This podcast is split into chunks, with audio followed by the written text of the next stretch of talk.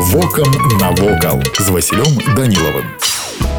Вітаю вас паважаныя сябры Валпоўскі касцёл святого Яна Хрысціцеля, што размешчаны ў вулкавыскім раёне гродзенскай вобласці сёлета адзначыў 250 гадоў з часу будаўніцтва. Першыя людзі сяліліся тут яшчэ ў 11-13 стагоддзях, а ў першай палове 15 стагоддзя гэта было сяло ці двор, якое належала вялікаму князю ВКЛ і каралю польскаму казіміру чацвёртаму ягелончыку. У 1449 годзе ён вырашае за добрую і верную службу падарыць воўпу аляхно судзіментовічу, які пазней стаў літоўскім канцлерам. Муж і жонка судзіментовічы падтрымлівалі драўляны касцёл у матэрыяльных адносінах, а святары ў сваю чаргу ўзялі абязательства здзейсняць малебны два разы на тыдзень. Першая служба ішла за прадзедаў судзіментовіча, другая ж за пана і яго жонку. Калі дачка Аляхно судзіментовіча Соф'я выйшла замуж за князя Александра Гальшанска, воўпа перайшла ёй. У 1526 годзе касцёл з'яўляўся адной з найбагацейшых святынь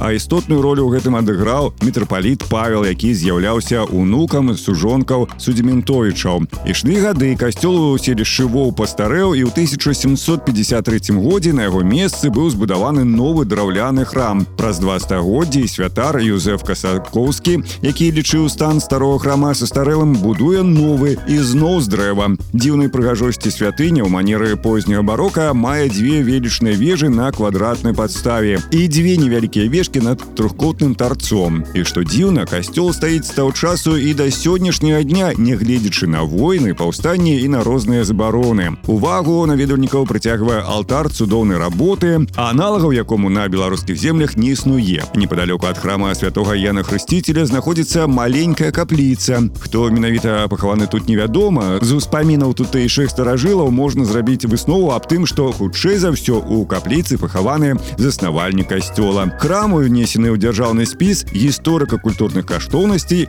Рэспублікі Беларусь. Вось і ўсё, што хацеў вам сёння паведаміць, а далей глядзіце самі. Вокам навокал.